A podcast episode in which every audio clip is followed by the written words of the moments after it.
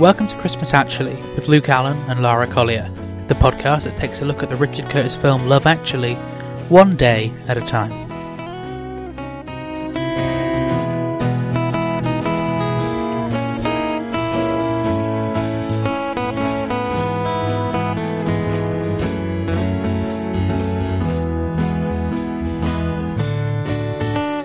It's Friday, the 11th of December, actually. I'm one of your hosts, Luke Allen.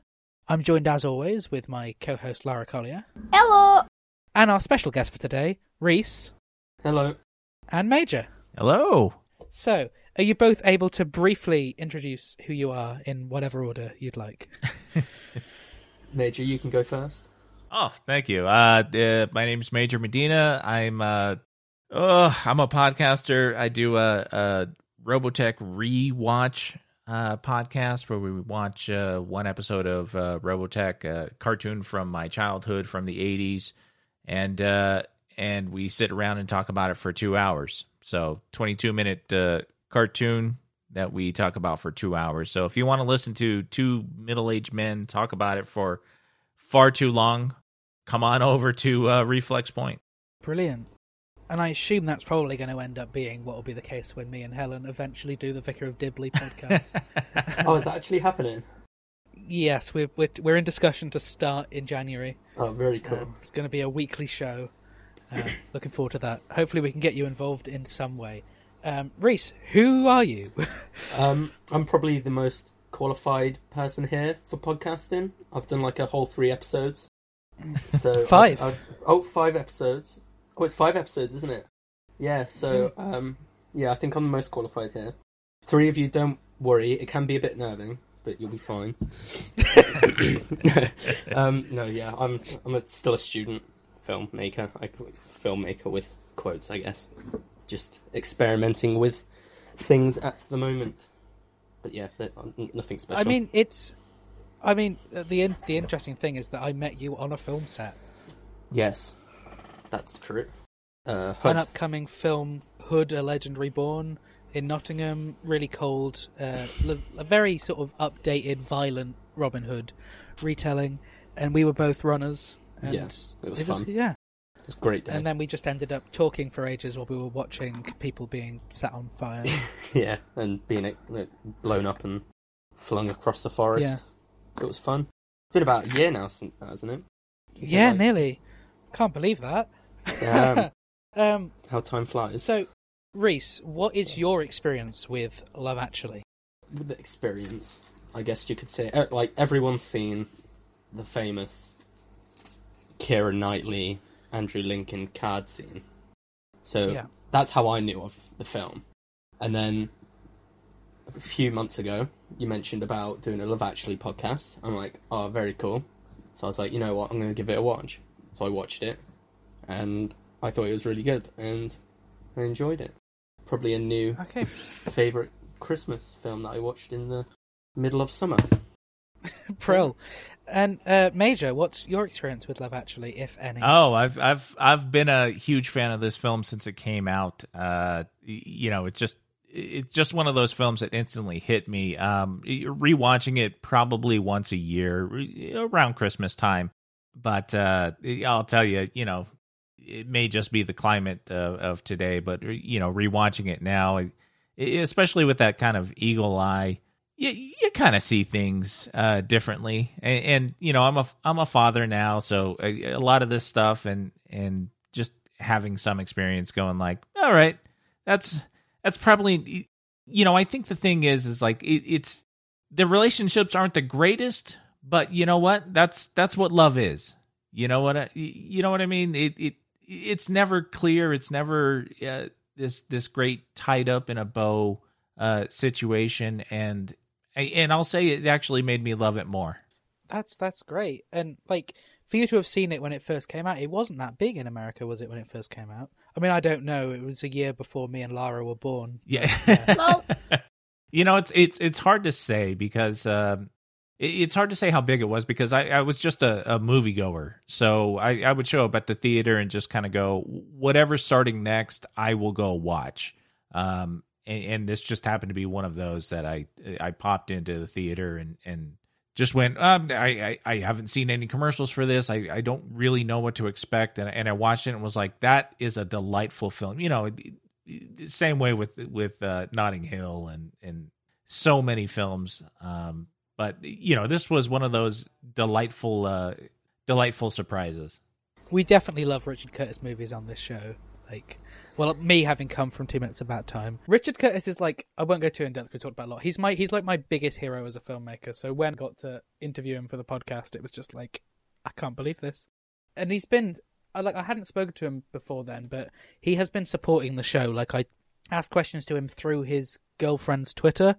Like she's on Twitter and she answers stuff for us, and they sent signed pictures. They've sent uh, a copy of the About Time script over. Right. Um, right. So they've been lovely people. So shout out to Richard and Emma, his uh, partner, and yeah.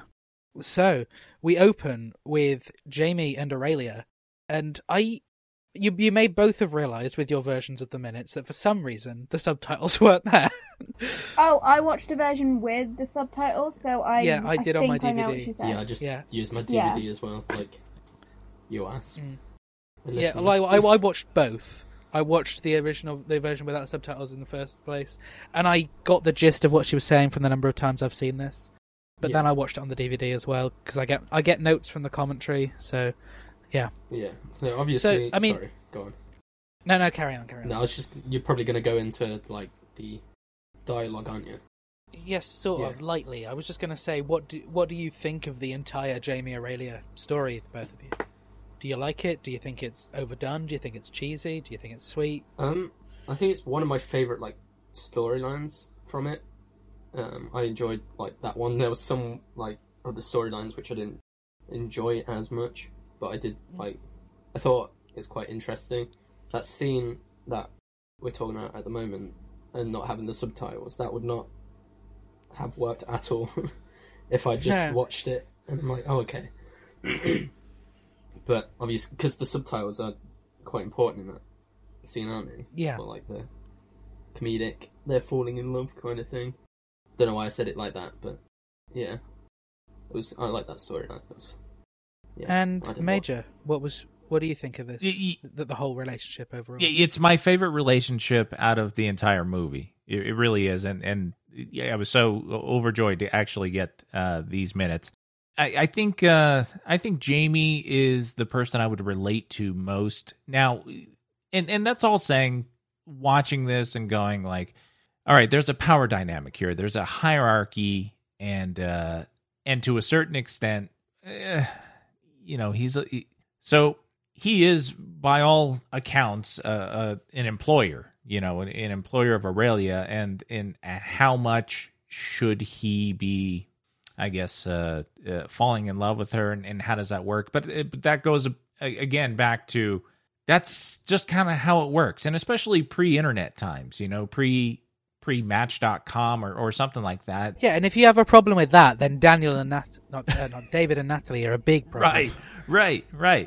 And, and and those are things that do stand out to you, but at the same time, it's like no, you fell in love with the people you were around, and uh, and, and the people who surrounded you, either at work or or you know he's on holiday and and he's he sees this this this woman, and, and kind of the thing is is that he sees her, but this is only after you know after uh some event occurs and, and that kind of shows that he's kind of wrapped up before that and he's kind of wrapped up in himself and he's not really thinking about her but uh in all honesty i mean it's it's my favorite it is absolutely my favorite relationship Hmm.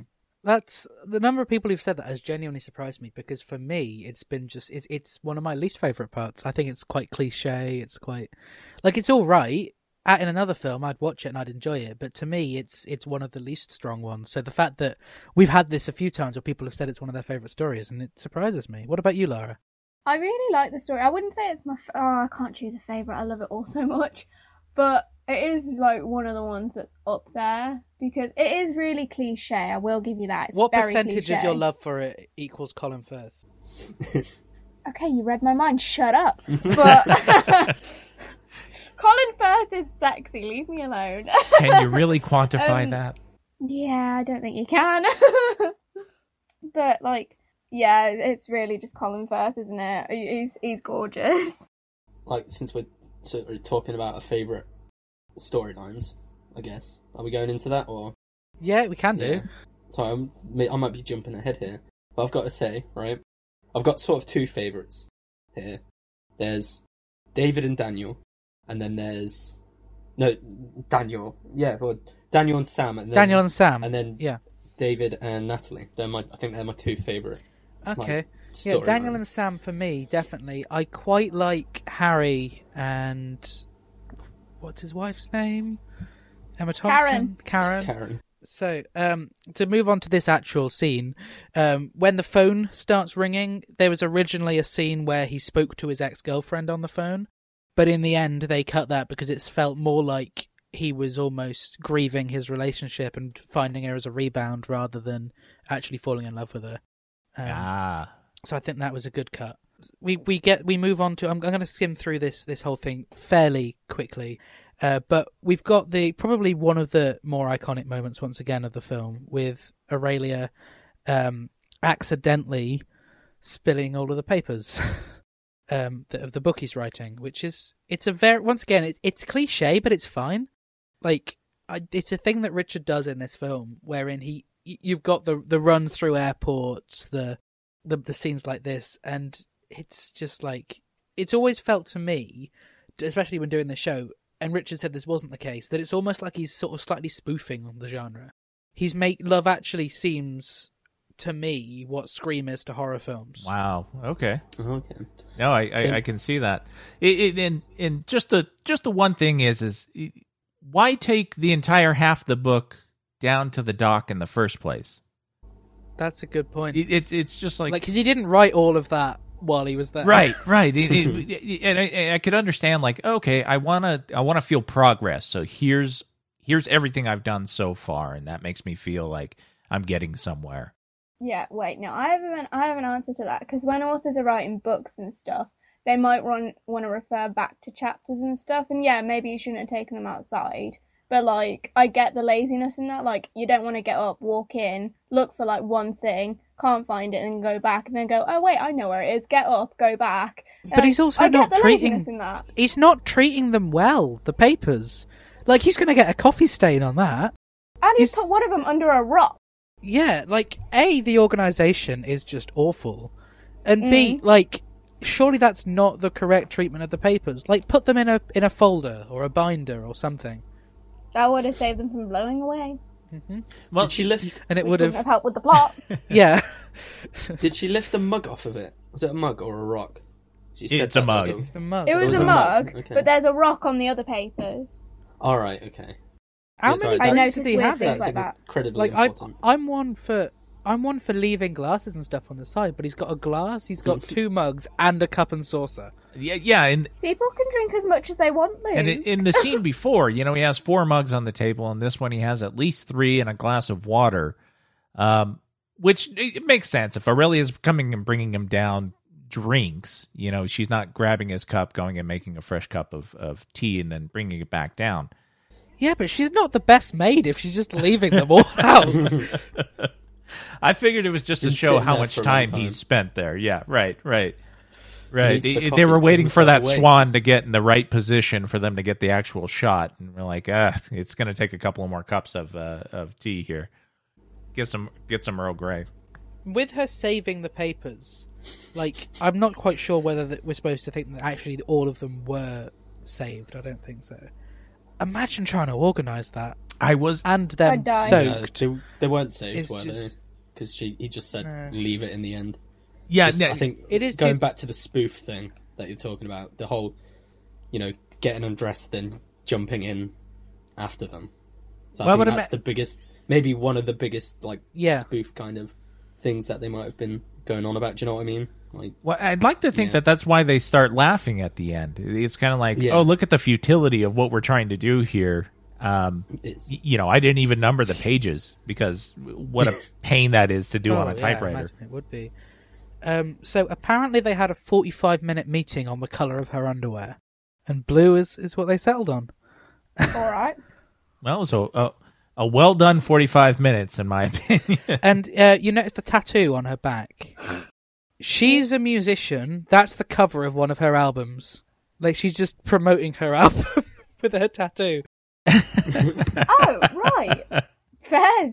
That's fantastic.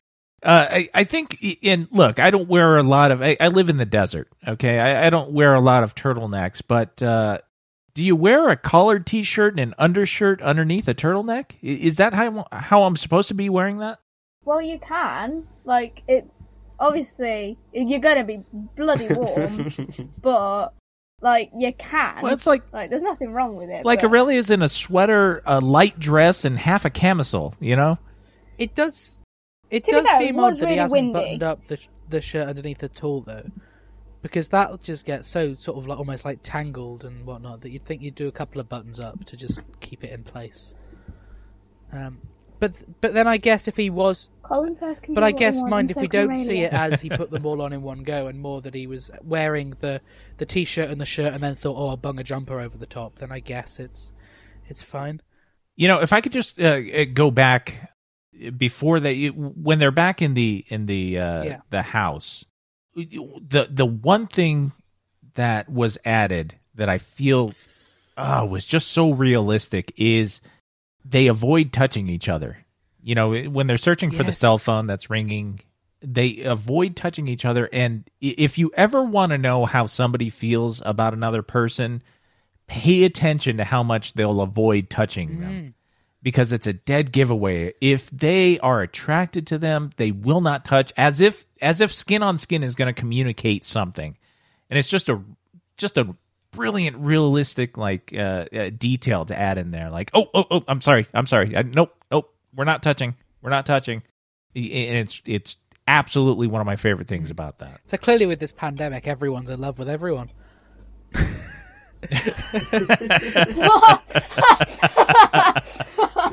That's great. That is.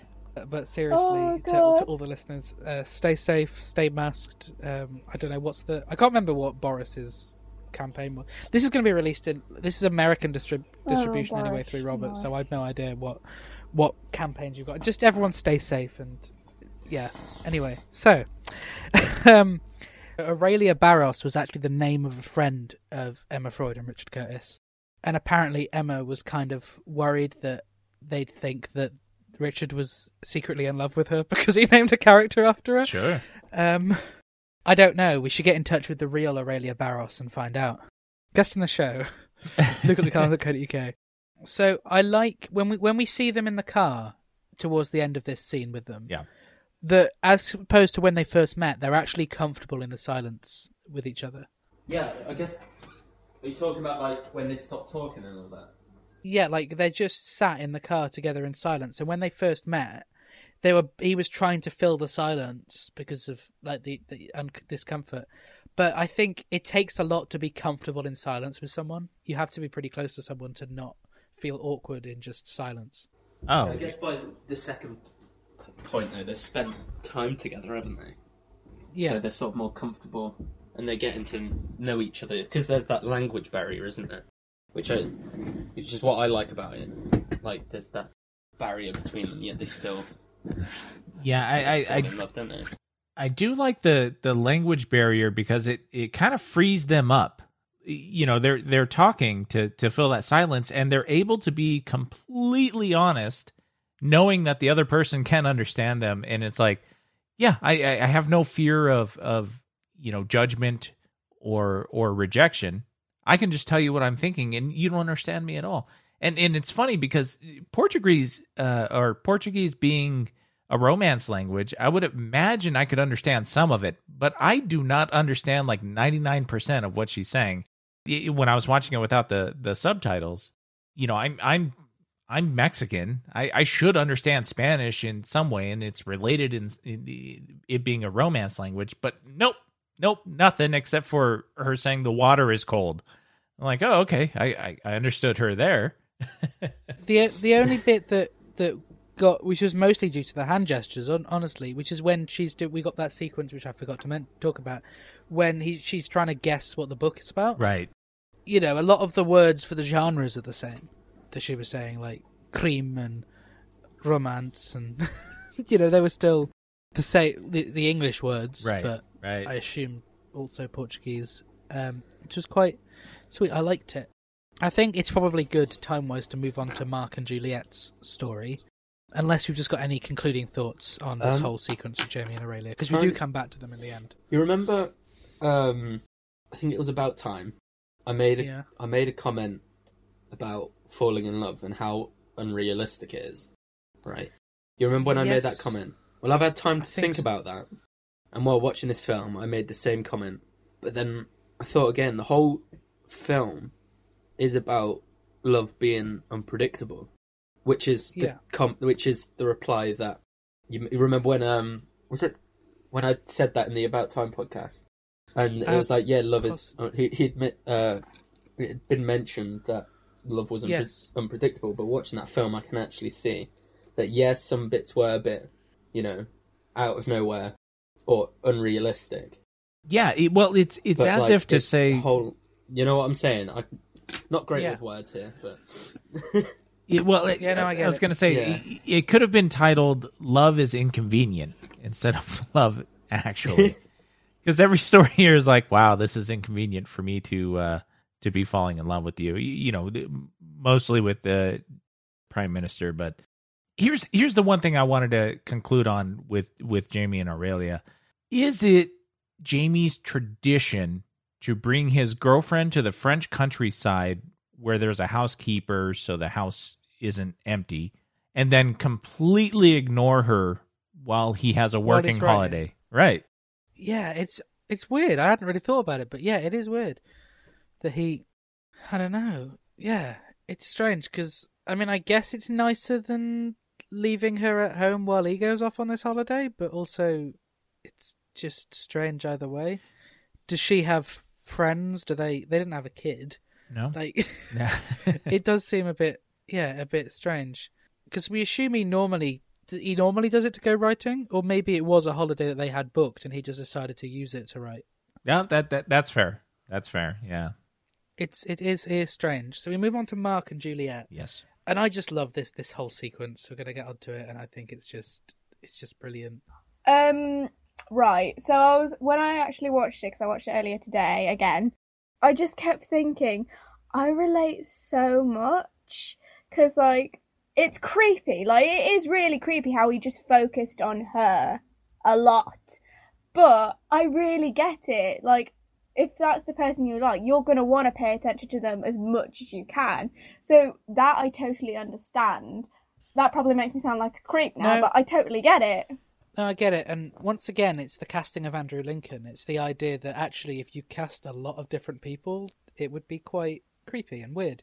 And actually, it's quite funny. Um, on his uh, on his VHS shelf, the one that's facing the camera is Rear Window, which I don't think I've ever actually watched all the way through. But that is about watching someone without their noticing, pretty much. Uh, look, Lol. look. If if it was if it was anyone less than Andrew Lincoln, this would be super creepy. But we're gonna give him a pass because of those dreamy eyes, that fantastic hair, and, and that strange sweater. Keira Knightley in the in the opening moment we see her, uh, well for the whole scene with the hat. Yes. Um, any comments on the hat? Because I do have a, a fact about why the hat, but I was wondering whether it's, it's it stood out to you at all. hold on a second. Let me just get. Oh, it it stood out to me because it's oversized. You, you know, she's a she's a a very tiny person, and the hat just uh, it, it's about two sizes, eh, not two sizes too big for her head. It just it gives her a bigger presence, so it it screams out on screen to me like this this this doesn't belong here. Okay, so when filming Love Actually, Keira Knightley was eighteen, right? So she actually turned up to filming and had a massive spot on her forehead. And that's why the hat's here. to cover the spot. Yeah. That that's that's, a quite good game time actually. decision, right? And I think it does weirdly make the scene here quite memorable. Like the hat is just a thing I always remember about Keira Knightley and Love Actually. It's like, oh yeah, there's the scene where she wears the hat. It's great. Did they just pull like a random hat out of props and costume, or did they Probably. actually, or did they have to spend forty-five minutes talking about it? The color of the hat. Yeah. well, we see it more than Aurelia's underwear, I believe. It's just so different. about to Oh, it's on screen for longer, isn't it? Yeah. it, it it's just so weird because you know when when they introduce her when they when they do the the the focus pull on her she's just so angelic at at the wedding and then they hide half of her behind this enormous hat but okay that makes sense now that now that I know she she had a huge spot on her head right So apparently, this whole sequence where they're watching the video is inspired by the end of Cinema Paradiso sure or Paradiso. yeah I've never seen it, but uh, Richard Curtis explained that it's the reel of all the cut kisses from the film, and yeah, th- that's what inspired it. So I guess I'll have to go about watching that film at some point. Wow, that's great. Okay, so um, it, I'm American, right? Can you guys talk to me about uh, banoffee pie? Banoffee pie. Isn't that like? I don't really know what it is. Is it like a coffee one or something? Is it Well, coffee? like a- it just sounds like like, coffee. caramel I have no and idea what it bananas? is. It's um, bananas, cream, and toffee. Well, it sounds delightful. Oh, banoffee pie. Yeah, I've. To be quite honest, I feel like I like have no idea what that is. banoffee's a th- yeah, banoffee's a thing which I hear people talk about, and I've never questioned it. But Yeah. I'm now looking at pictures of banoffee pie, and I want some. yeah, it looks amazing. But now, now, having said that, banoffee pie uh, is a ten. Munchies is like a two. I'm just not a Yeah. fan. Give me a flake, give me a Crunchie, give me a violet crumble if you can't get a Crunchie. But uh, munchies? yeah, I I mean, I don't mind munchies. It's nice that she brings food, but yeah, you're right. There is there is a big difference between some fresh banoffee pie and munchies. I mean, flake might be too suggestive, you know, just based off of the uh, the commercials. But uh, Crunchie, who doesn't love a Crunchie? Mm, that's true. I love Good a point. Crunchie bar when it's been in the fridge for a while. Oh, yeah. Like Say- when it gets say just that, again, sort of level of Crunchie bar when it's been in the fridge for a while when it's Oh, got yeah. kind of properly solid. Ah, I want Crunchie now. um, I'm not had one of them in ages. so- it's been a while. one of my notes is that when she finds the um, the tape, it's called Peter and Juliet's wedding. He put Peter's name first, which makes me think he's still in denial for how he feels about her. Yeah, it's yeah, it must be like, or just to cover up the fact that if you just put Julie, it would have looked weirder than it Well, yeah, if you is. just said Julie, Juliet's wedding, it would seem a bit odd. But Well, the it- fact that it's not Juliet and It's- Peter's wedding, it's, or a bit odd anyway, but just not to add on to that oddness. Do you know what I mean? Like, because the whole scene, it's. I, I think you mentioned it earlier. It's very like awkward, but the fact it's Andrew Lincoln, we sort of just forget about that and we sort of we let it slide. can you get a case for that VHS? Don't just leave it out on the shelf oh, without Oh. A box. well, i- i- okay, so he had to do some transition, right? Because it's it's a mini DV camera camcorder that he's recording with. Then he's got to throw it on VHS so he can actually watch and, and edit it. Although he probably shouldn't edit after doing a transfer. But but yes, you're you're completely right. Like if you were sitting there thinking, what should I title this? You just because of how you feel, you're going to instantly go like, all right, Peter's name first. Peter's name first and then Juliet because Well, it's the same as you said about the the touching thing. It's the same deal, really. It's the it's it's the kind of go completely the opposite way, which is what he does here with with the fact that she says later on we never we never talk. right. It's like he's gone so far on the other end of not even wanting to be anything close to close. Well, because he, you know, uh, uh, earlier in the film, uh, Laura Linney's uh, character is asking him, "Do do you love him?" And he says no, but I think the reality is he does, not in a romantic way, obviously, but he he loves his friend, and that's why he's trying to protect himself. He's trying to protect Peter, and he's trying to protect Juliet. And the fact that, and this is later in the film, but the fact that that uh, Juliet comes and gives him the speech that she gives him. You know, I know we haven't been the greatest of friends, and, and but I'm hoping that can change. It Yeah, shows pretty much now. just how much she loves Peter. So so in later on when when people have that question of like, well, wait a second, why did why did she kiss him or, or something like that? Like, is she into Andrew Lincoln's character? It's like, no, she is she is all in on Peter, and she is trying Yeah, to make that- this work. Even Hugh Grant commented on the commentary. He said, "What does she actually think?" To like Hugh Grant apparently thought that she just wanted both of them. Hmm. So even Hugh Grant and the commentary misread the film. Yeah. But no, I you can definitely see that she loves Peter. I wish we got a little bit more of Peter, but it might have made it harder for us to relate to Mark. Ah, yeah, that's true. That's true. While while Juliet's giving him his speech, Andrew Lincoln is giving the best jaw acting I've ever seen. He is chomping down and displaying anguish at like just the right times. It's it's really something to see. No, yeah, I did. I noticed that as well. And I noticed that like if there was an Oscar for jaw acting, I mean Andrew Lincoln would have it down. Every year he would have won that, even if he didn't release a film that year. He wasn't even uh, like nominated for it, and he won. Yeah. I'm gonna have to watch rewatch Walking Dead just to see his jaw acting. And I'm just going to move on to the. So she finds the video. They watch it.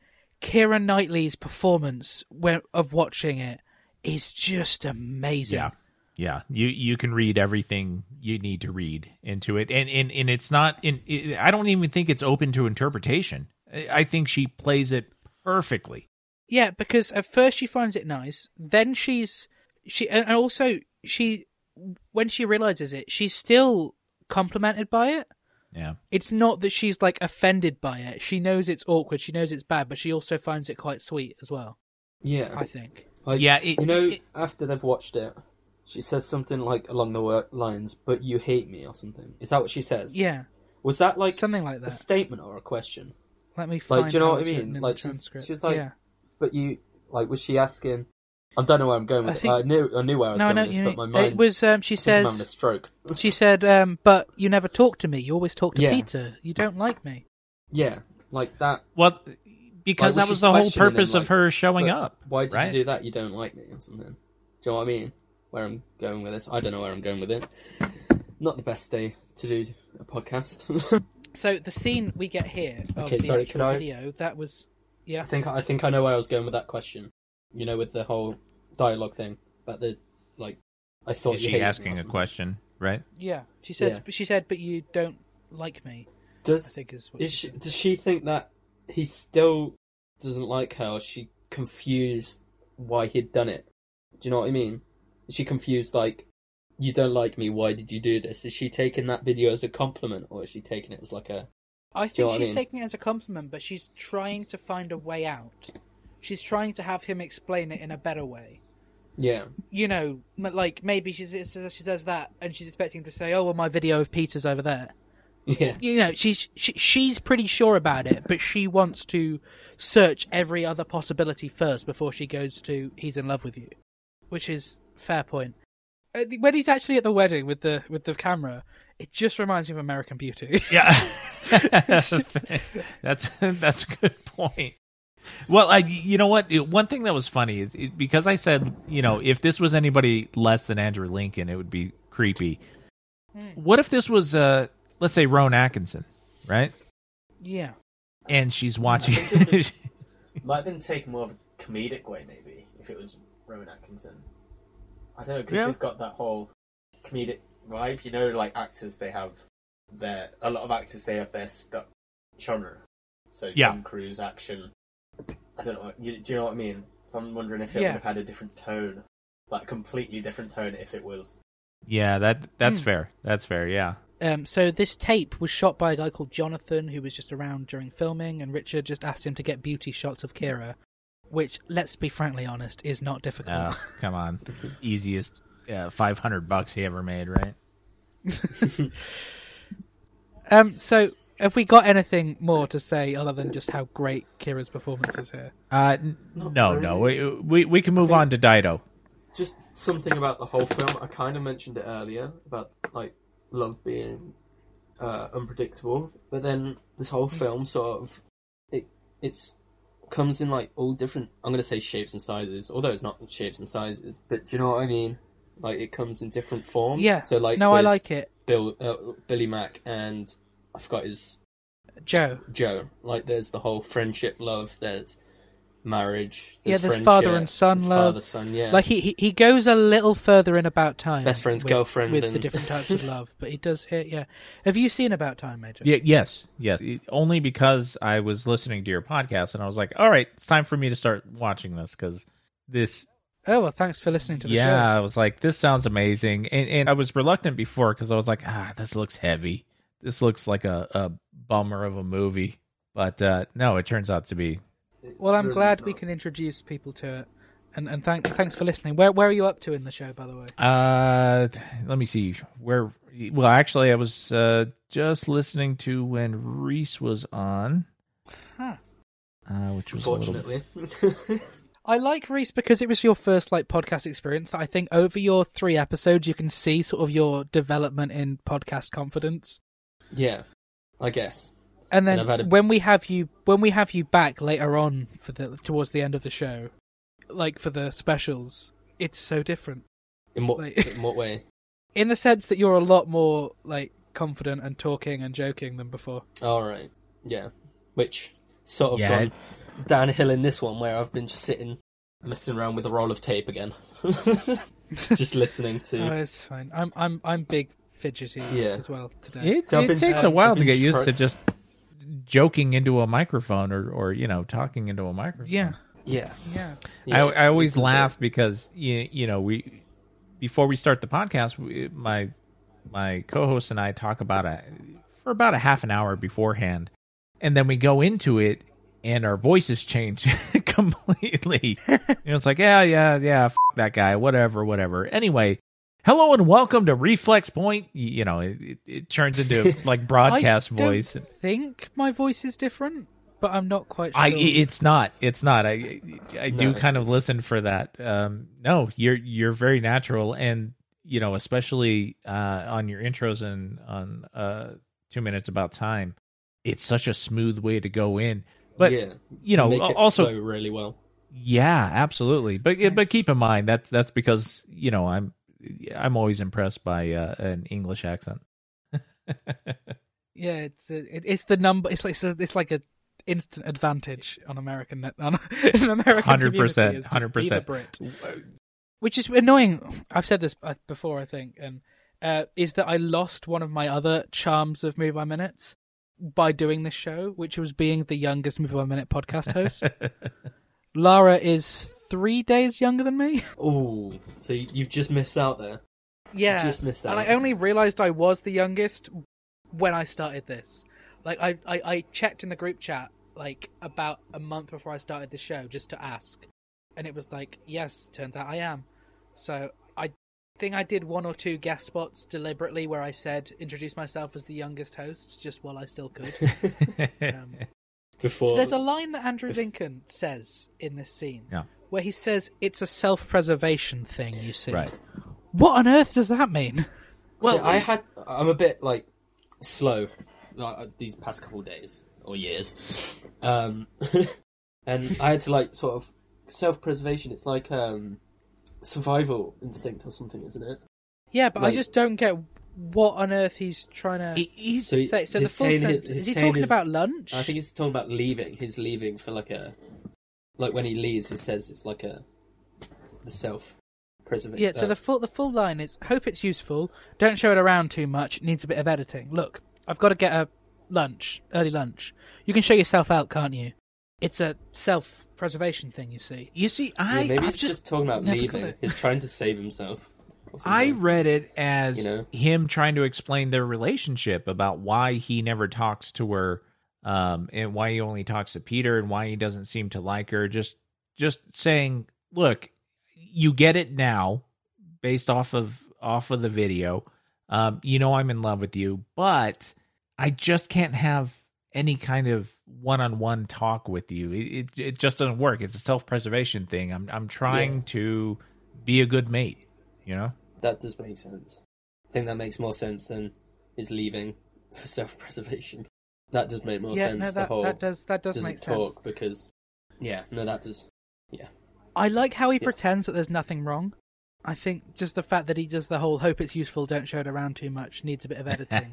I I like that. The fact that he's just trying to pretend part of him saying maybe she didn't actually notice. Well, you have to you, you have to think her knowing and and him knowing that she knows destroys his reality, right? Like he he has to acclimate to this new reality where she knows everything that's going on and she may go and tell Peter and that may ruin that relationship.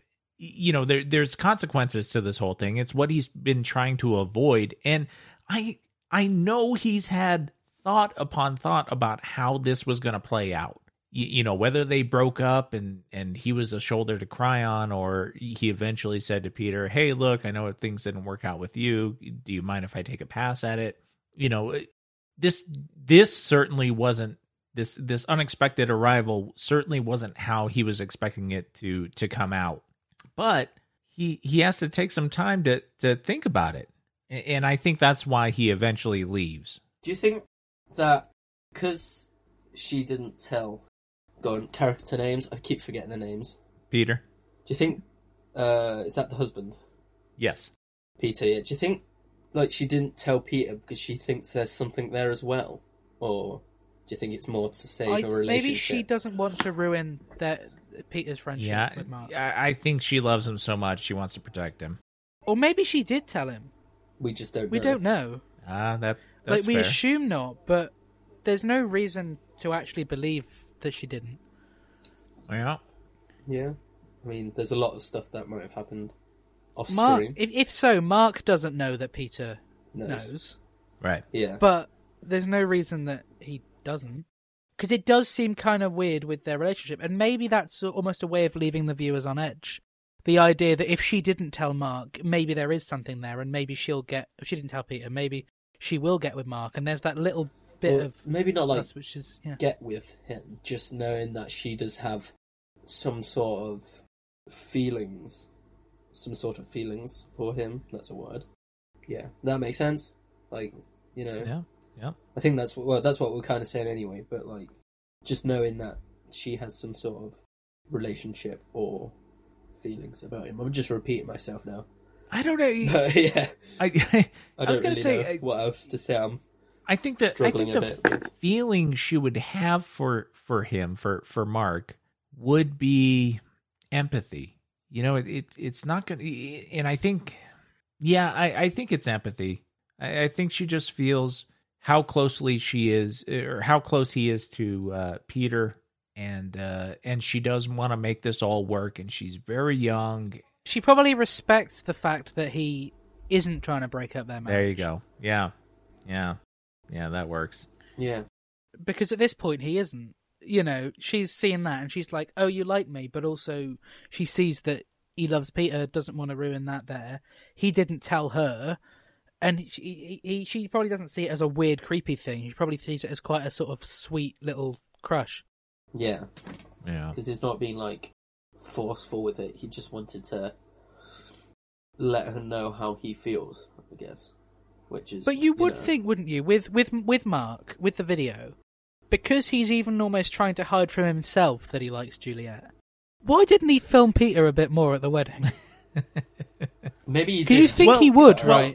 here's the thing here's the thing i came about by not uh, or by uh, on this rewatch i initially thought that they had had him as the videographer but he's not Yeah, I did it first. Yeah. yeah, uh, but he's not they, they had a whole they, they hired someone else he's just showing up you know again in that Wes Bentley kind of like uh, american beauty kind of style like i gotta remember this um he's just showing up with his own camera But then I'm guessing they would have thought that he was filming it for his friend, you know, well i, rather I himself. I really thought like That he was going to get a bit more. If he was like a film guy, if they'd ordered a professional videographer, but he was a guy who, you know, makes a lot of videos anyway.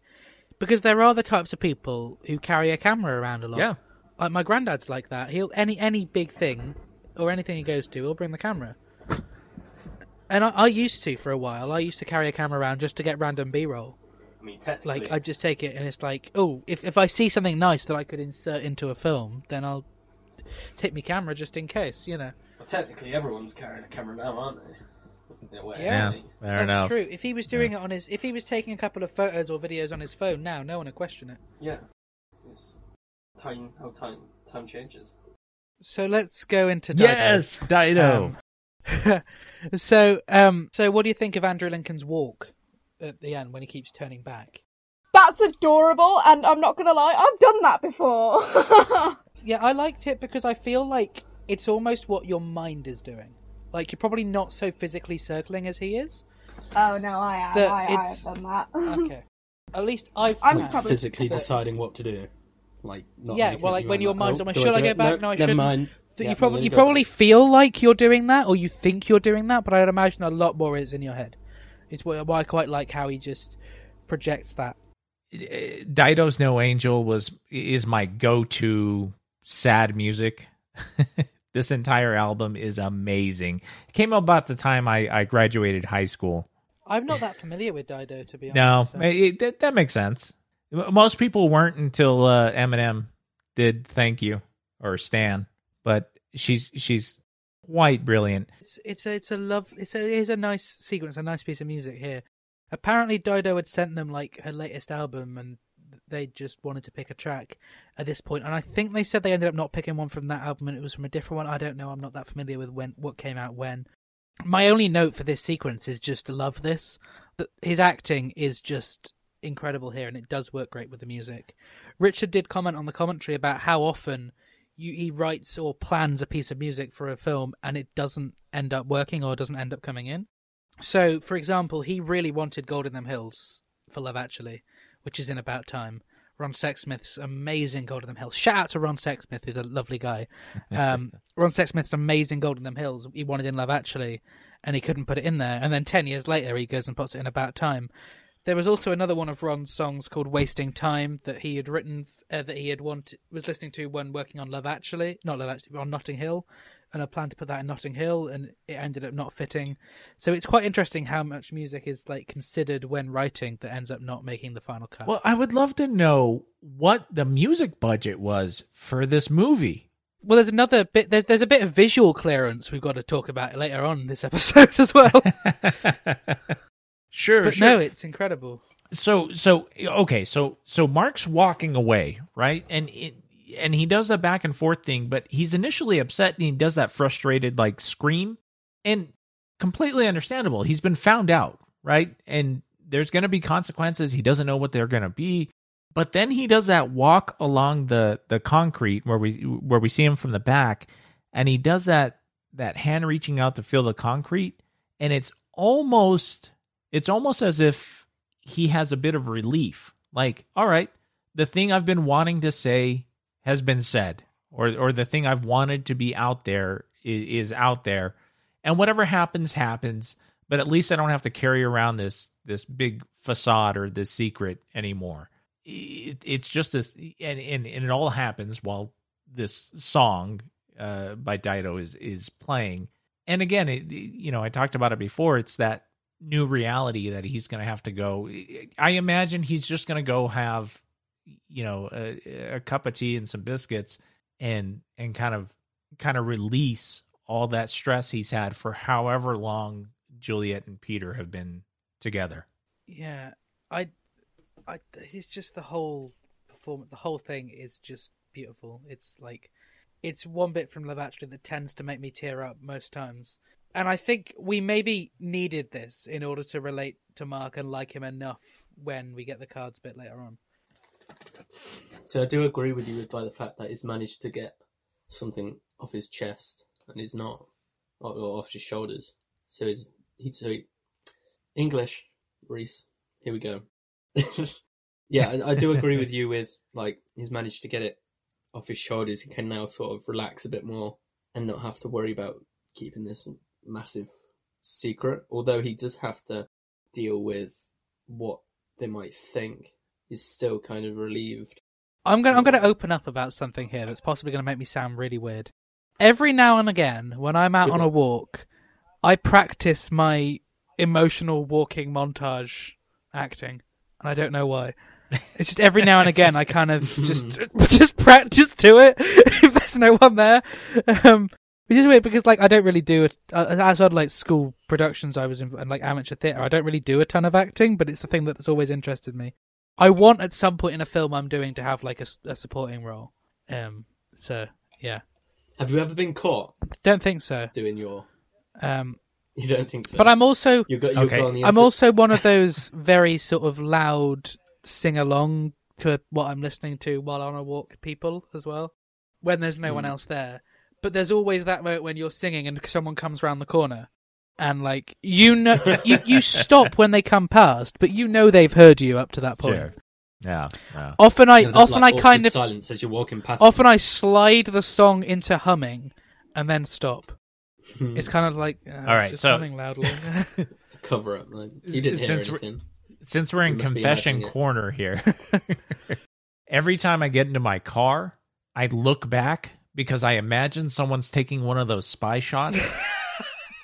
You know, like Yes. like I'm gonna end up in a dossier in some in some way, and I, and I do that like that look around my shoulder, and then I get into the car. Or when I open a door, same thing. You know, the front door.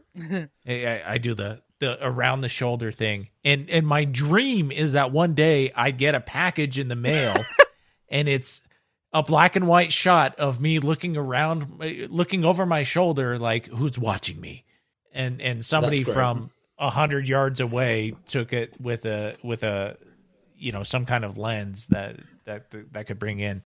I love Um, so I don't think it's I don't think it's that weird, Luke. I don't think it's that that. weird. That's good. No, that that's great. I can just imagine you like opening the door, turning around, and then slowly walking in. So Absolutely. Like, wait, So like, confession corner actually Yeah, is great. today's episode title. Um, I don't think I have any confessions. I might think of one. We get this little bit with the Yeah. prime minister uh, talking to Annie about Natalie and how he wants her to be redistributed, and right. I don't know what to think about this. I, I don't I don't love it. I don't I don't love it. I don't like it. And and and uh Reece, are you okay? Yeah, it's alright. I just knocked something over. Okay. Okay. Um, I was gonna go. With, I was gonna go with some swearing there when Billy messes up his lines, but I was like, Sure. I better not. I was just gonna. Oh, f- wank. what was it? Oh, f- wank, bugger, shitting ass, head in a That's hole. exactly it. There you That's go. Well done. There you go. Damn. I'm proud of myself there. I've been practicing. That's my confession. Before I go to bed, if there's a line I like in a film, I'll go over it in my head and be like, okay, I like that. And When then we were I'll try when and we were reading that dialogue line. in episode one, like the bleeping was just both painful but really satisfying at the end. how many how many times did you have to mess around with like bleeping? I'm not sure. I like I like I like bleeping to be honest. It's a weird thing I actually quite enjoy. I like just any episode with Billy in it. Mm. 'Cause he always has some something to say. It's a shame we haven't got much I Billy this week. Well, this episode we had a hint of him in the background on the TV, yeah. but no, I like I like Yeah. Billy. I have more of an issue of a boss saying, "Look, I just cannot keep my hands off of this lady. Yes, It's just it's getting in the way, and we need to reassign her. And and does reassign really mean that we're gonna fire her, or that she's gonna get moved over to another part of the of the house? I I th- I don't think it's as much as he. Uh, obviously, it's partly because of like he likes he likes her, and in a way, I think that he s- sees her as somewhat of a distraction. But has that has the United the USA US president been yes, yeah and had that yeah, that's whole happened. thing? So I think that might also be maybe part of it, not because of like her, but more because of Yeah, well, the president thing. You know what I mean? If it was as Like a, his- if it was his, like- instantly after the president thing, that would actually make sense. Yeah, yeah, and I I just don't like that he is in this stance of like I'm being moral by sending her away. I think it was. I think it was the right thing to do. Obviously, it was the hardest thing to do, but it was definitely the right thing because, like, he's the bloody prime minister. He needs to get his stuff together, and like, he can't get too distracted. So I think it was definitely like the right thing to do. Yeah, I think whatever he did would have been bad either way. Like there there was there was no way out of this situation really. Because her working under him does give them that dangerous power dynamic. So for him to fire her is preventing that from happening, which is kind of good.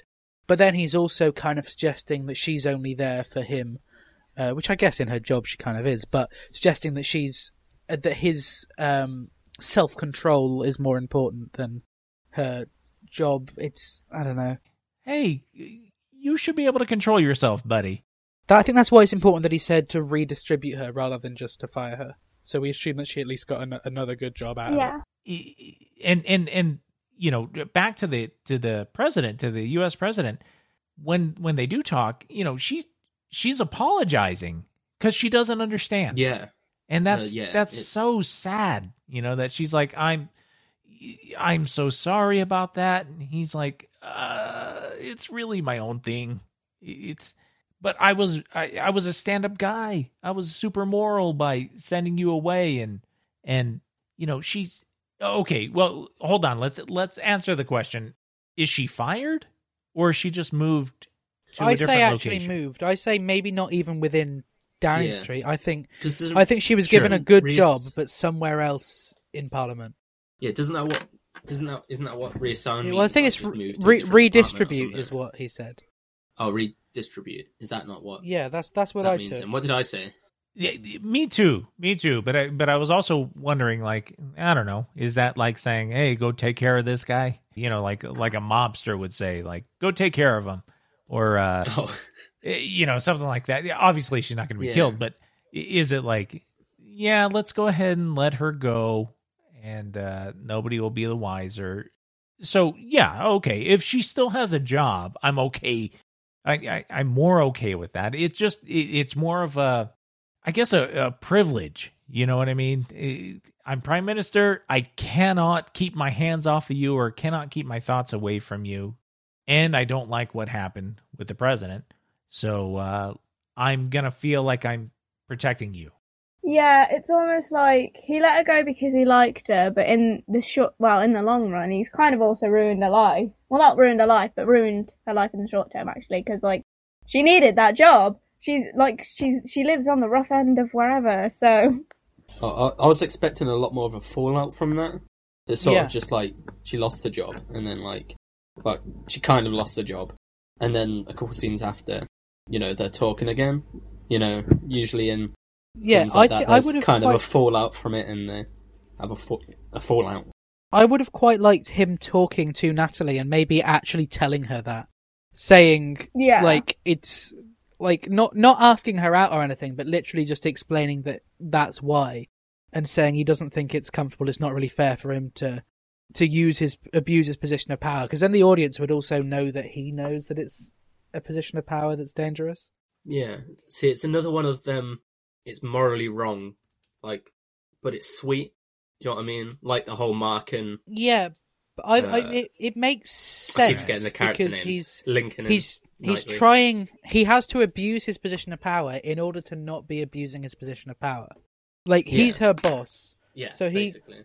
It would almost be sweeter if he stood down i know that would be weird and like too much but if he stood down from being prime minister for her Mm. I think. but then that could also be abuse maybe over the top. yeah and and if she wasn't so Right. keen on him that would f- seem abusive in him putting that pressure on her but essentially you understand that he's trying to not be her boss anymore as well because he knows that that would be an abuse of power but i don't know Yeah. it's Yeah, that's why. That's what I'm saying. Like, there's that. There's the morals. when he it. first It's- sees her he says something like how inconvenient and it's true it really is it's inconvenient there is no easy get out of jail free card for this so on the lighter side of love daniel and sam what do we think I, I like it. It's it's as I said before. It's one of my favorite like storylines, like the character storylines, like the whole father son relationship. Well, here's the thing I love about it, A- and and as a father, I, I, I here's the thing that I think parents can learn from. Daniel never nullifies Sam's feelings. no You know, he starts to. He he says like, "Well, aren't you only 11?" yeah Uh, which, by the way, he doesn't look 11. My gosh. No, and the I- I actor's just have a 13. Weird view. It's- he looks like he's seven. Yeah. To be honest, Thomas But, Sangster um, still looks pretty young. yeah, Yeah, is it- yeah, is it- fair enough. I Fair mean- enough. Yeah. I remember watching. Uh, he was on the talk show and he was talking about how he's always looked younger and how people come up to him and think like he's fifteen or something, but isn't he actually like twenty five? He's he's he's like thirty now, but like Is he thirty? Okay. but like I mean I haven't seen Maze Runner, but I've seen clips from it, and he still looks really young in them. Yeah. Yeah. Yeah. That's that makes me feel old. Um, But uh but yeah, um, you know, did I finish my sentence before? Did I about the? I don't know if I did because I looked at my phone and something popped up. But I was talking about the father-son relationship, how they start off apart and then they slowly Yeah. start to draw closer and use that. They use love as a way of anchoring their relationship, like trying to get right. Sam with what? What's the girl's name? Uh, His crush, Joanna. the one he, Joanna, and how they use that to grow grow their relationship and like Well, it it's I guess the a, a main visual part is the them watching Titanic and that we actually see the, the father son relationship start to form a lot clearer there. Well, that's one of the, the Does great things sense? because, you know, uh, because of the backstory we have for Daniel, Daniel knows the value of love, right? Because it's been taken from him. And, and that's the only way to truly appreciate the value. Um, and, and he's looking at it and he does realize that it's, it's both joyful and sorrowful. And, and, you know, this, this kid is feeling the exact same things. Because if you think of yourself when you're 11, you feel like a fully formed human being and i think that's the big mistake that that parents make is they think of their children as children and not as people you know uh, children are people and, and they deserve every respect and every right that a a you know a 40 year old person deserves Yeah, you know it- I like how I he treats to a his large son like an extent, adult. Like even in just his um, yes like he swears in front of him earlier on, just casually. There's no apologizing Right. for it or anything, which admittedly Yeah. isn't the relationship I have with my parents because we're not really sweary types. But I think it's the same sort of idea of just treating you like an adult, not being patronizing, anything like that. Not saying, "Oh, don't repeat that," but actually, because essentially, through losing his mother, he has become an adult way earlier than he should have to. right right Yeah. and and, So and he doesn't great try to oh, go ahead I'm saying it's great how they like sort of treat they treat each other as equals, don't they? Like as you said with the swearing. Well, because all he's a stepdad And as well. If you noticed? So it's like he's not even Right. like birth father biologically. biologically. Yeah, it's like yeah. he's just got a See- friend who's got no no strings attached per se. Obviously he has because he's legal carer, but no expectation. Yeah, I guess because like obviously he doesn't have to do that for Sam, but he chooses to anyway. Obviously, he has to look after him, but he doesn't have to do all that Yeah. extra stuff that he does with him. So yeah, that does make it a lot sweeter. Yeah, there's, I think in in the Titanic scene, even Sam says something, doesn't he? He swears or something. Maybe let me have a look. He sa- I'm pretty sure he says something, or in one of the scenes, he's he swears, and they sort of just go with it. I think you know? he, he, and he, one thing he I had, does. He, he says at some point, doesn't he? yeah he, Yeah. he does say it's yeah yeah. yeah, and but- another thing which I think is great with their relationship is throughout the film, I'm pretty sure Sam's calling him Daniel. Yes. Like he keeps calling him Daniel, and then by the end, after the show, Sam calls Daniel Dad. Oh, I, I was bawling. I was I- bawling at that. I feel Like like I that, I'm like, oh, subliminally realised, but I'd never actually kept track of it. But I'd I'd realised that there was some Yeah, big emotional thing about that. It's just lovely. I only realized it in this rewatch last night. Absolutely. There's a very similar moment in. Um, have you seen Goodnight, Mr. Tom? No. Good night, Mr. Tom. Can I can I tell a little story Sure, on this? sure. Right. Right. So, know the little boy. Yeah. He's my cousin. What in Goodnight, Mr. Tom? Yeah. That's cool. Wow. He's my like second cousin. Yeah. Is um, is like my so it's my second cousin. Is my so it's my dad's cousin. So it's on my dad's side. Uh, hold on a sec. Sorry. Yeah, his his, his my second cousin. He's at the moment is doing like theatre stuff in London. I believe is what Yeah, I was I'm last told. looking him up. He He hasn't been. So I've never met him. hasn't been in any films since 2003. No. Um, He's doing like London. Nick Nick and all that. Robinson. Yeah. That is. It's like my I did. granddad's. I did not expect in mentioning a fairly obscure film for you to just say that's my cousin. That's so cool. Yeah, it's that that that's what my like my. I was talking to my granddad and my nan about it. Because like obviously it was when I was starting college and wanting to do like films and um like filming things and all that, and then my nan goes like re- mentions that uh mentions his name and says that um that he does stuff. And I'm like oh okay. And then he goes it's so it's your second cousin. And I'm like sorry what and like damn and like because my dad's cousin and I was like hey I'm I'm related to someone in the business That's good. Well, Nick Robinson, if you're listening, get in touch. Guest on the show. Luke at lukeallen.co.uk. I'm going to definitely put in the description Reece's celebrity cousin. Um, uh, but yeah, no, it's, it's a lovely film. So then we've got Daniel and Sam, and Joanna's moving to America. And actually, before I forget, I was watching a film with Liam Neeson this week. I was watching The Commuter, which is a, it's a good movie. Uh, I can't remember the name of Liam Neeson's character, but I found it really weird, and it's got to be intentional, that the supporting characters in the film were called Danny, um, Karen, and Joanna. Like, surely Uh, that's coincidence. yeah, that's got to be deliberate. There is no way that that was an accident. Um, so shout out to the commuter. Anyway, so what do you think about Joanna moving to America and then uh, Daniel and Sam watching Titanic together? Obviously, it's like really, really sad for um bloody hell Sam. So it it's just just really depressing for him. But it's really nice how how his stepdad could be there for him. I'm blanking. I'll keep forgetting their names. Bloody hell. Um, but it's it's just really sweet how it it's it looks like it's like really late at night, and then he's like. That's it. We're gonna watch Titanic just to like help him through it. He was just literally looking at Sam's mum like grieving and he's just turned around happy and helping Sam, which I think is really adorable. And then he sat down and watched a film with him to Yeah. like help him. A flipping really long sweet. film for late at night as well. Fucking literally. It's a three hour film, mind you. it's longer than Les Miserables.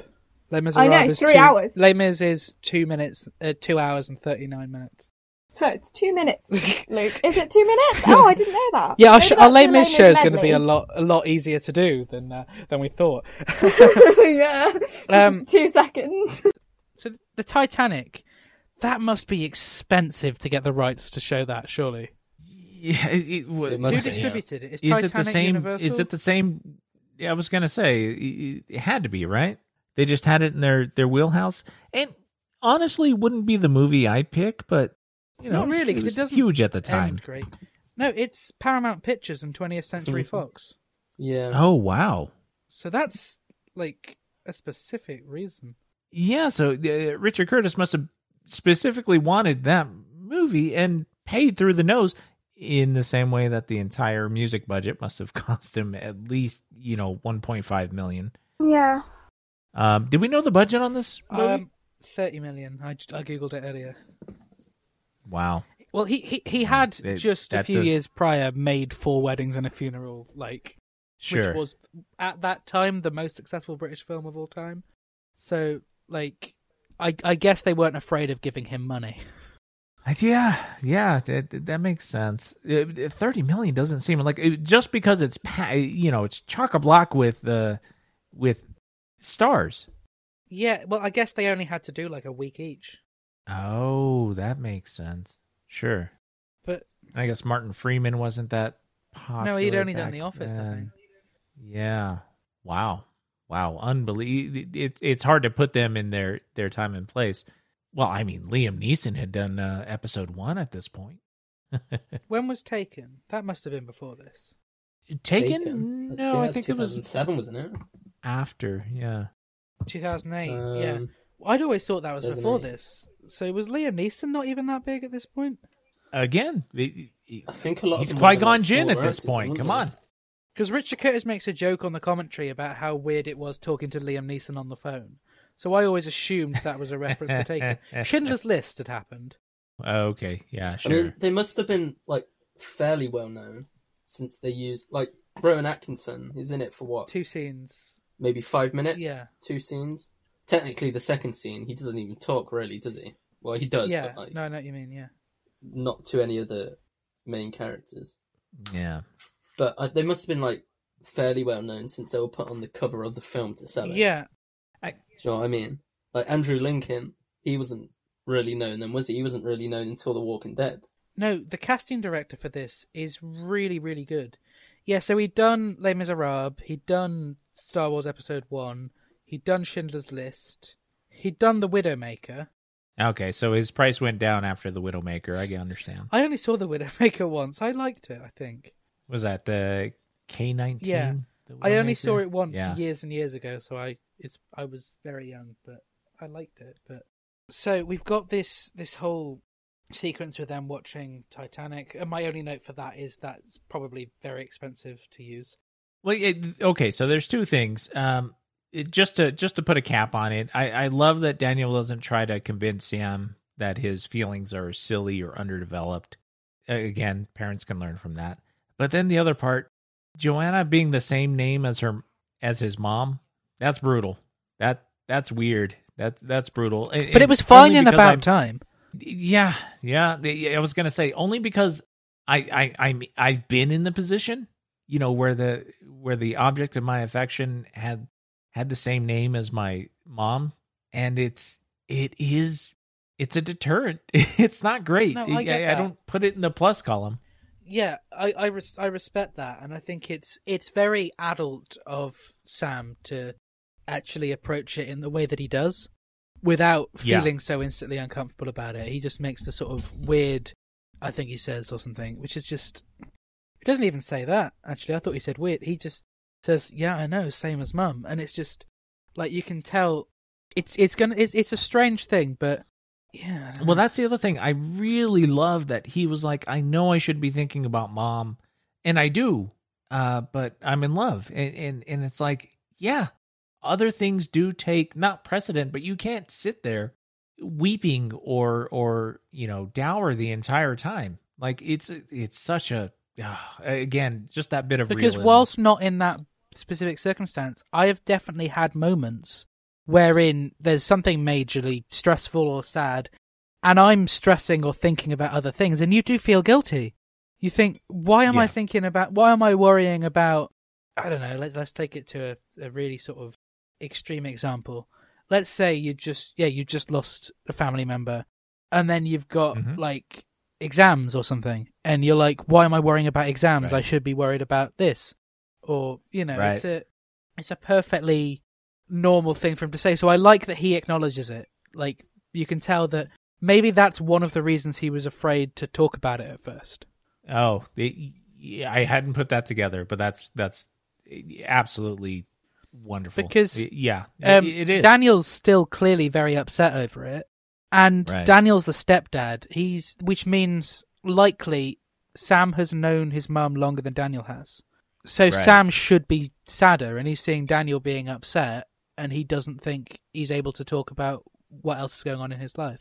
Yeah, yeah, and then you know it's just part of the human human resilience. You you, you can't focus on the negative the entire time, and, and, even though you know he's Sam is considering his love for for Joanna, you know, uh, uh, negative, you know, sorrowful. You just you, you can't you can't sit there and, and be depressed the entire time, and you shouldn't be, and and we don't. You know, it's that time heals all wounds kind of thing. It's it's hundred percent true. But I like that he also does kind of show the sad. The Sam shows kind of the sadness and stress around love as well. Because I've had that. Like when I've when I've like got quite a big crush on someone, I've had I've had both the sort of oh yay lovely happy stereotype thing that you see, but I also have the kind of oh no sort of feeling of the oh this is gonna be this is gonna be all that I'm thinking about for the next however long. it's just the and that's what, that What I think is great. I don't know if you've already mentioned this. I've sort of. I, I want to read a few of these things that I've read. Yeah, of course. Right. But what what I think is great is even though he knows that they're so young and it is likely not gonna work out, you know, in the long run and later on in their lives because they're so young, but he still goes with it. Like he still, you know, tries to help him yeah are we still talking about Daniel and Yeah, Tanya? Yeah. I, I like how he's still. Uh, have you already said this? No. Not No, exactly. like No. you, like how even though he knows that it's not likely to work out, he still you know helps him try and get to get to her Well, I'm gonna Yeah, I'm gonna he's send just to sort of like make him happy and build their relationship. I'm gonna send both of you Yeah. a link to. Uh, they did a, a mini sequel to Love Actually for Red Nose Day a couple of years ago, Oh, sure. and I don't know. Have either of you seen it? I have. I think yeah. I've seen. I think I might have seen it. So when you actually, I know I've seen the card scene. yeah, you you see how You know. Daniel and Sam are when now now they're older, and Sam talks about love, and he and he just makes a comment. You know, the only time I actually think I've seen you in love was when you were little with that girl Joanna from school, and that's just a passing line. And then you see Joanna as an adult, and it's all sweet and quite cheesy, but Right. it's like that even in hindsight when he's older, he still saw that as love Yeah, which I think is is quite nice and sweet. And just looking at the length of the recording, I think we should move on to. Uh, um, Um, do you mind if I read? A yeah, few yeah, sorry, yeah, of course. They kind of fit in with what we were, we've actually mentioned. There are a few facts. So th- this one's not that great. It's just quite kind of interesting. So hold on, so where is it gone? So you know the lake where they were swimming, Yes, like Colin Firth and Lucia. Aurelia. Moniz- Oh yeah, Lucia. Yeah, the actress. Aurelia. Yeah, Lucia. Yeah. When like where they were actually swimming, it was only inch eighteen inches deep. I had that written So down and to- completely forgot to say it. So Yeah. thank you. They had to kneel down and pretend it was deep water. you you can really by mosquitoes. you can Fun really tell that it's only 18 inches deep when when you're watching it and you know that. Yeah, but when I was watching it yesterday without this fact, I was like, oh, uh, they're swimming. That's not what I thought, but yeah. the other one, uh, so Aurelia, so the actress, she only got she got the part as a result of a joke by a friend of hers who was in a cast who was a casting director. Sent her a few photos to this movie's casting director. Hold on a second, English Reece. So Aurelia got the part as a result of a joke by a friend by a friend of hers who's a casting director and sent her photos to this movie's casting director. Lu- Lucia, is that how you say her name? Lucia, yeah, Yeah. sure. Yeah, she she went to the casting and ended up getting chosen. So basically, she got the part, like kind of got the part as a joke, which I thought was quite funny. Yeah, That's great. Like, it's not that interesting, but I thought, hey, why not? They kind of fit in with the scenes that we're talking about. no, they're they're good. But there's, but here's here's one. Uh, hold on a second. Sorry, Emma Thompson. That's um, that Karen. Natalie. No, it's not. I'm being dumb. No. So it's not. It's uh, my mind's just on blank. But according to the writer and director Richard Curtis, they had to put uh, Emma Thompson in a fat suit to make it appear heavier because she's actually a thin woman. That's not in our scene, but That's interesting. we were kind of talking about And why? about it earlier with Natalie. Yeah, that's true. They sh- they should have done a little more with with Natalie in terms of her weight because whilst it still seems wrong the comments that are being made about her size with the modern view, I think it would have been nicer if she was actually a larger woman and it would be sweeter. so we get this very brief moment with the prime minister and having like a cup of tea delivered to him and it's not really anything to say. Um, he's just sat missing Natalie. It's just that's it, really. That's the scene. um, Okay, so there's a picture behind him, right? yeah, Um, I, I'm imagining it's a previous prime minister. I could not find out who it was. I did. I I went on a in a rabbit hole, um, and I was just wondering if it stands out to you guys as as somebody familiar. no, No, okay, okay. I'm not that You know, familiar I- in politics. I didn't know if it was uh, you know as recognizable as like Abraham Lincoln or something to to me, and you really you guys were like, yeah, that's just this guy. It's just a painting of a bloke. Yeah, it's it's the very common thing in any sort of British films where someone's a bit posh, is that they've got a painting of a member of their family up on the wall. yeah, that makes sense. There's one in About Time in the start. Wait, is there? Yeah, when he says, I forgot what the name is. It's about his. It's when he says about what was it? It was about maybe using. It wasn't about using time travel for money. It was the other thing where he says money. Oh, I wouldn't have to work. He was like, oh, I can't remember the exact line, but it's like, look at your great grandfather, see what happened to him. What happened to him? Absolutely sod all, and they show a painting of him, Start- something like that. But because the humor in that is the fact that clearly something happened to him, in the fact that there's a painting of him. Um, so we'll just move on to this very last bit with Aurelia and Okay, re- real quick, just Yeah. in, in just to get this part out and, and to make editing a nightmare for you, Luke.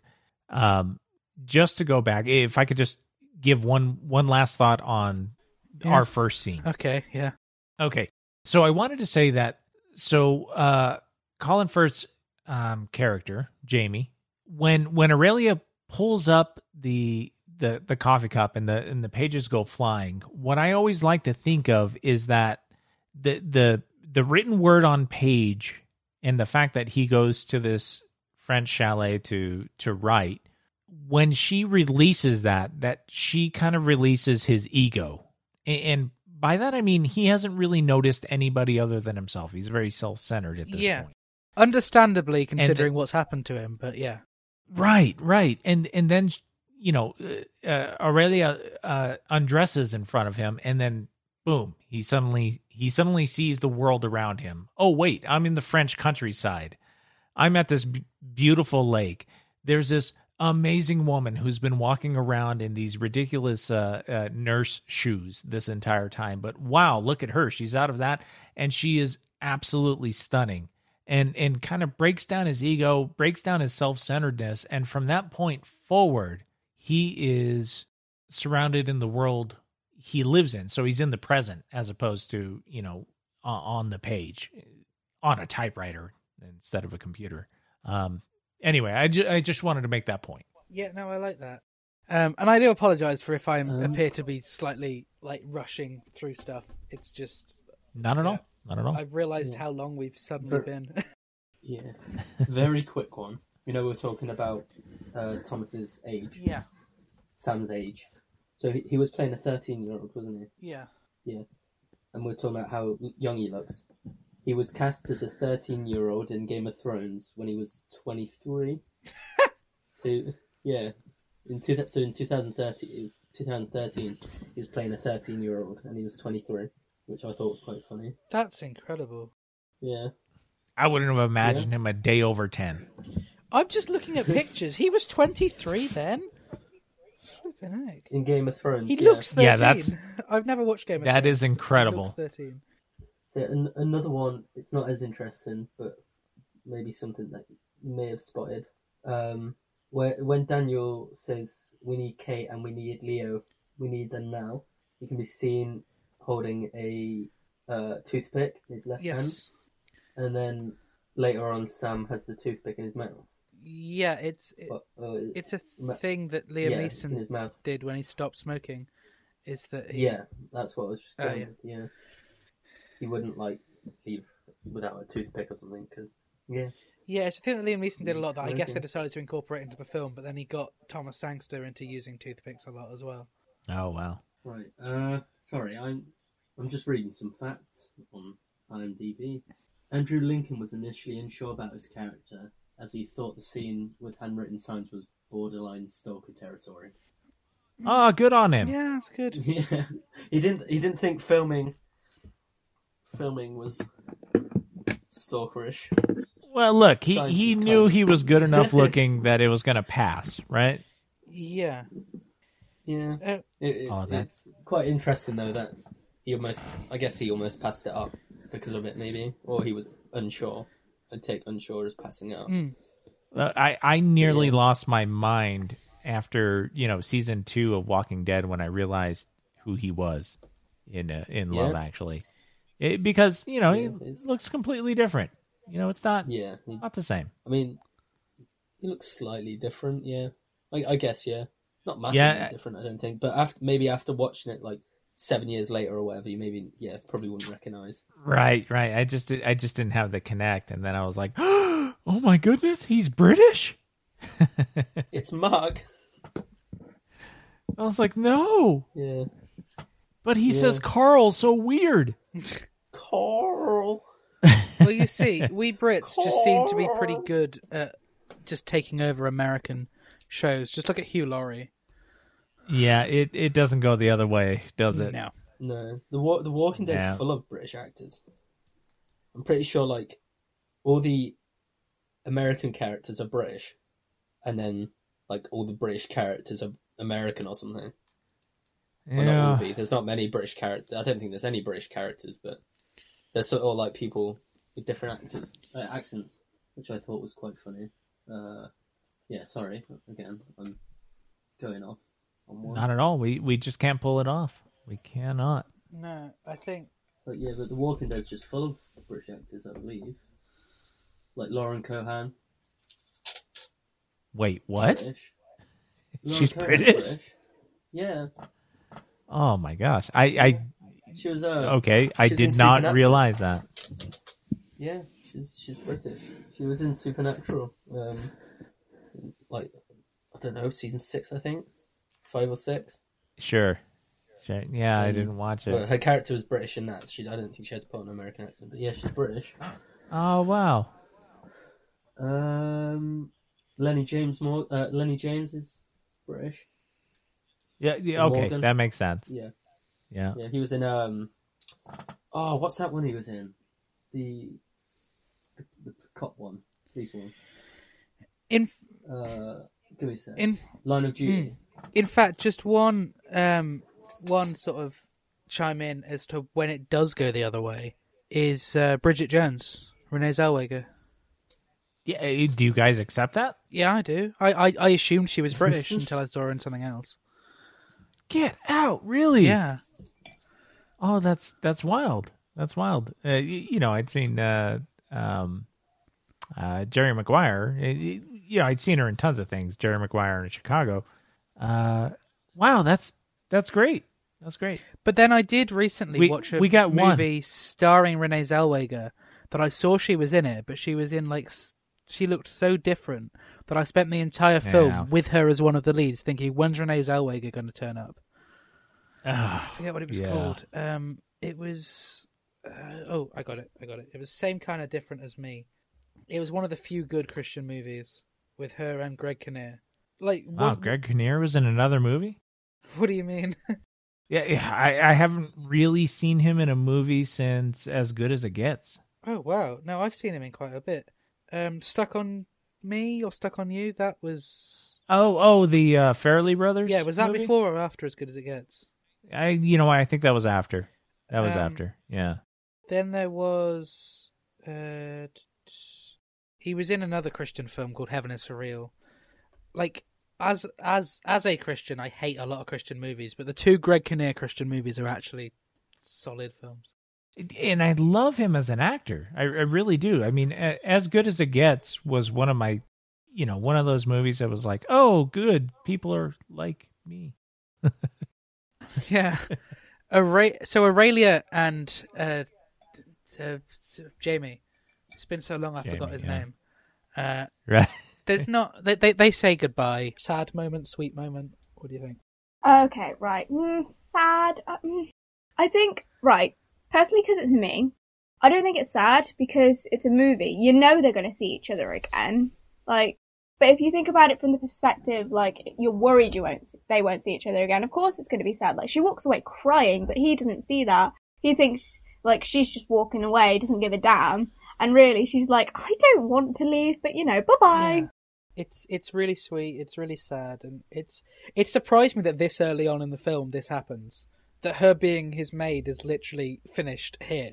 Like I remembered it taking being so much uh, like later. That, that's film, true. it was quite- That's true. But it is surprise. it's great that it's the end of their working relationship. Yes. You know, so that she, uh, she at this point is no longer worried about getting fired, and she has some agency, and she is the one that kisses him. I Hmm. If if Jamie had been the one to kiss her, I, I think I couldn't have uh, signed off on No, this. I couldn't. but so wonderful and, and she does it and she walks away and she's wiping tear after tear oh it's just it, it's it's heartbreaking and it's beautiful and it's wonderful Yeah, I think to even keep it just very short and sweet with us each just maybe saying one thing about this scene is going to be the best way to do it, and that is that is pretty much it. Reece, what what do you think of this this whole goodbye? I really like it. My favorite part of it is uh, when he crashes because he's Yes. thinking about her or something. That, I thought that, But in all fairness, that like, other yeah, that's kind of that funny. other driver Not wasn't yet, but great either, was he? no, I mean, come on, you, you beeped. You had enough time to stop. You were beeping for like four seconds. Sorry, road rage here. Yeah, but also like yeah. like yeah, he's coming around a corner. You can see Jamie moving. He's not gonna like. You can see a Jamie's there anyway. Jamie's only just turned. He had plenty of time to stop, like the other, the other guy. He must have been like paying attention or something. Yeah, and it's just it's just a weird sort of way to just finish finish the scene. It's just kind of, but I kind of I kind of like a small car bump happening because you don't have that a ton in film.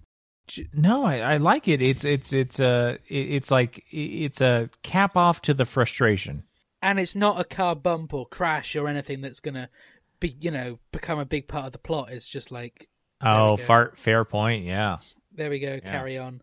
It's not gonna be that we then you know cut to him in hospital and Aurelia comes and visits him and you know yeah. Cut to him getting out the car and Liam Neeson like doing a front flip over it with a gun in his hand. well it's the car And we then get- explodes as Michael Bay. Takes And we get over that- directing and That sweet, sweet ad for the new 2003 Ford Fiesta. I mean, come on, how do you miss that? J- James Bond comes in on, in his Aston Martin and so I, I I do quite like this this goodbye. It's a nice it's a nice farewell. Which they, you know, which could potentially be forever. Obviously, we find out later on that it's not. Spoilers. yeah. Uh, but if anyone's listening to this and doesn't know how love actually ends, then I, I respect that. um, I was going to say that's weird, but actually, from what you've said and a load of other people, the people listen to there's so many people listen to Two Minutes About Time who've never seen About Time, so uh, Yeah. that's that's good. I appreciate that, and thanks to you as well for listening to it without seeing About Time. Was was there anything that Oh, actually it's- drew you to wanting to listen to it? Or... I guess I'll listen to any movies by minute as long as I know it's in good hands. And uh what it was the uh the oh what do we even call it? The the movies by minute uh, uh, get together that we had. What's that? MXM at home. Yeah, Yeah, yeah, yeah. wearing the MXM at now, home. actually. Yeah, yeah. Oh, are you? yeah. yeah, it was that. Then we're like, okay, yeah, I want to listen to this. I want to want to want to get together on on what's going on here. Oh yeah, because I premiered it- some stuff there, didn't I, as well? So that- Right, right. Yeah. Yeah. Well, you did the the Love Actually. Yes. Uh, uh, I wouldn't say premiere or trailer. What do you what do you I call just it? called it a teaser. A teaser. Yeah. Yeah. I was like, right on. Look at this. This is fantastic. And you know what? There's a bit of um uh vulnerability that you show like in in producing that together like where you can be it's not the butt of the joke but you can you you- you're not the straight man you're not the hey i'm i'm cool i'm cool hand luke over here um and i just i i appreciate that and i'm just like yeah that's me too let's Yeah. let's go on this adventure together. So, um, Major, where can our listeners find you on social media? Yes, uh, reflexpoint.podbean.com. Uh, you can find us on Instagram at uh, reflexpointpod. Um, and that's really about it. Yeah, come li- come listen. If again, if you if you like the show, if you like uh, uh, Robotech, you know it's it's a super niche market, and I always I always knew that going in, but it's a passion project, and uh, and if anything, if you want to hear me wax poetic about a cartoon that's 35 years old, well, come on over. Reece, where can our listeners find you? Um, I need to try and remember them now, don't I? Um, Instagram. Give me one second. I used to know It's- and I can't remember. Yeah, it's re- uh, just probably resawed. Would you would you be able to use previous? I've got it. It's it's? Reece dot o underscore zero two. That's the one. I don't. Even, I've just got it up on my phone. I don't even remember my own my own tags and stuff. You keep Um, saying you're going to change yeah, the picture as well. That's the funny thing. Yeah, I do. it's been like six months. I might just keep it the same as a little joke or Yeah. something. It's reece.o underscore zero two. You'll see a picture of me in a suit sticking my tongue out. I'm going to change it, but I've not in six months. There you go.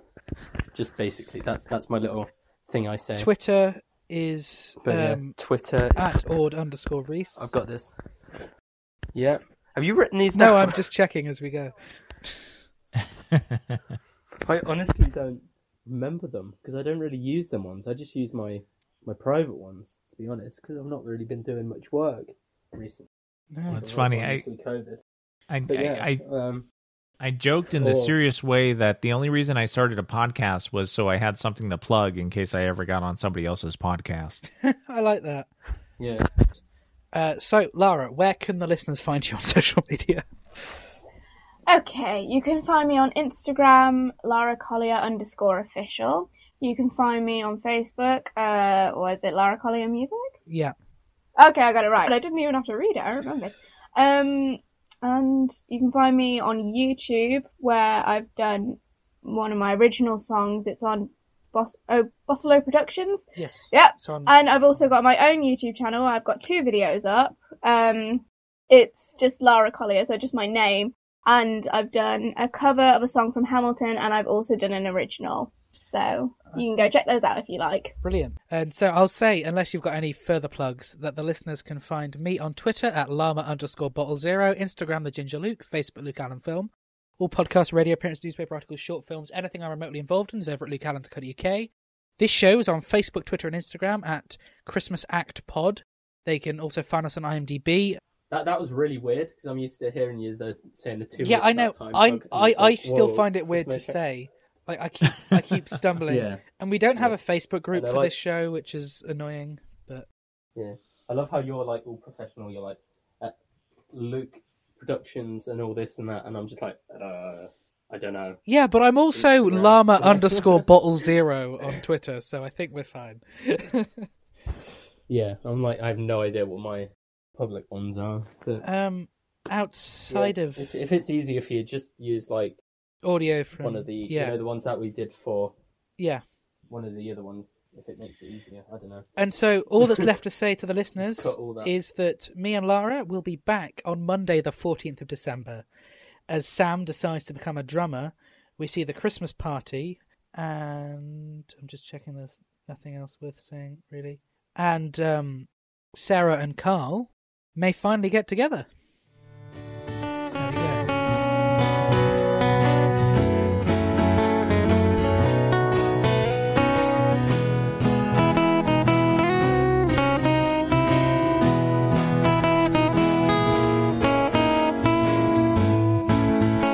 Christmas Actually theme is performed by Ethan O'Mahony and is a cover of God Only Knows by the Beach Boys.